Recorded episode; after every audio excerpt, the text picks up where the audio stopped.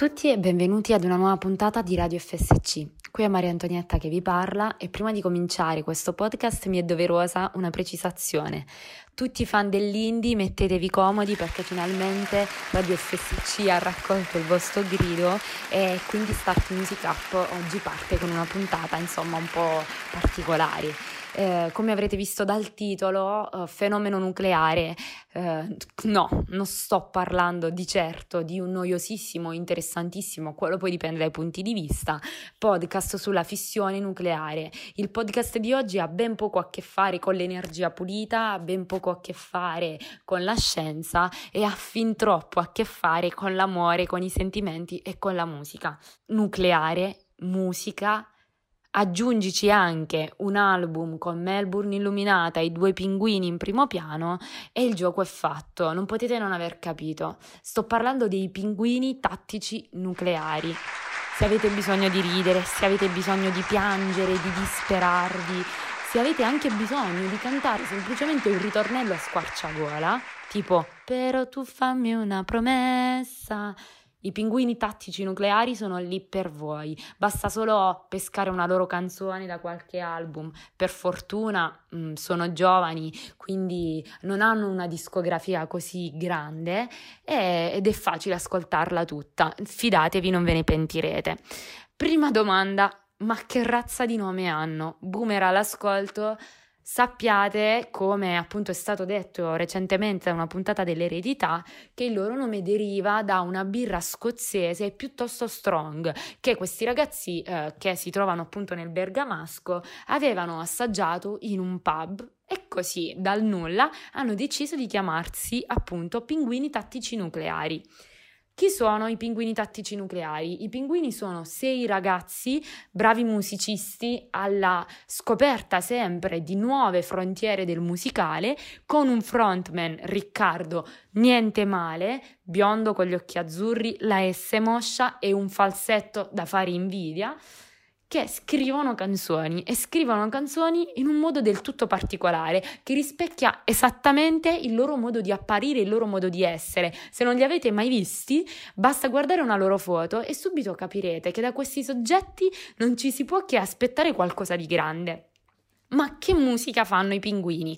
I pinguini non fanno indie, i pinguini non fanno rock, i pinguini non fanno pop, I, i, pinguini fanno un po' di tutto, è proprio il caso di dirlo. Anche musicalmente sono sempre alla ricerca di qualcosa di nuovo. Quando sei in attesa di una loro canzone, non sai mai cosa devi aspettarti, non solo per il testo, che sicuramente sarà una bomba, ma in generale, anche a livello musicale puoi passare da una canzone completamente soft come Ridere eh, ad una canzone davvero strong come Sashimi. Insomma, eh, anche il fatto stesso che abbiano all'interno del gruppo Elio Biffi che suona la fisarmonica, che diciamo è uno strumento che non si trova adesso eh, tanto in giro, soprattutto nella musica italiana dei giorni d'oggi, è già eh, un preludio, è tutto un dire.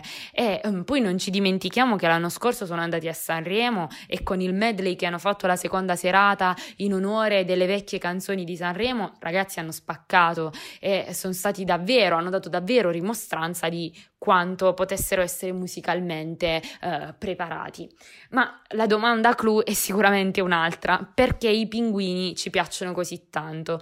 Credo di eh, parlare a nome di tutta la mia generazione eh, quando dico che i pinguini ci piacciono soprattutto perché noi ci sentiamo perfettamente rappresentati.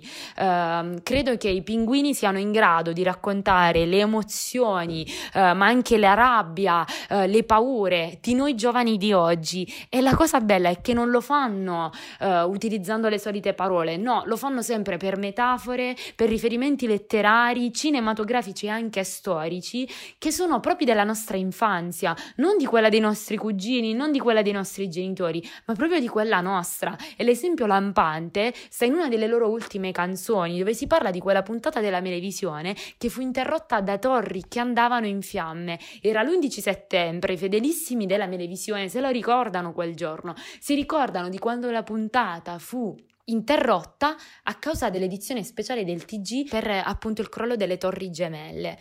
E loro lo raccontano magistralmente, così come raccontano magistralmente la denuncia sociale, il coraggio di fare coming out in freddi, e così come raccontano davvero magistralmente l'amore.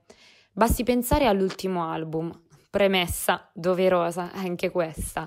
Se siete nel bel mezzo di una crash, maneggiate con cura questo album. Sette tracce e un unico filo rosso, l'amore, ma raccontato in tutte le sue sfumature. Si passa dall'amore puro, quello senza maschera, appunto l'amore alla a, all'amore ai giorni nostri, alla convivenza, a quello che i nostri genitori ancora non accettano, a quell'amore che appunto loro vedono come un po' bohemien.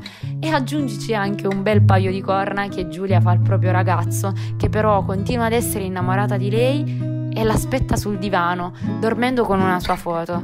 E poi ci scommetto, eh, tanti ragazzi in questo periodo si sono dichiarati grazie a scrivere scemo.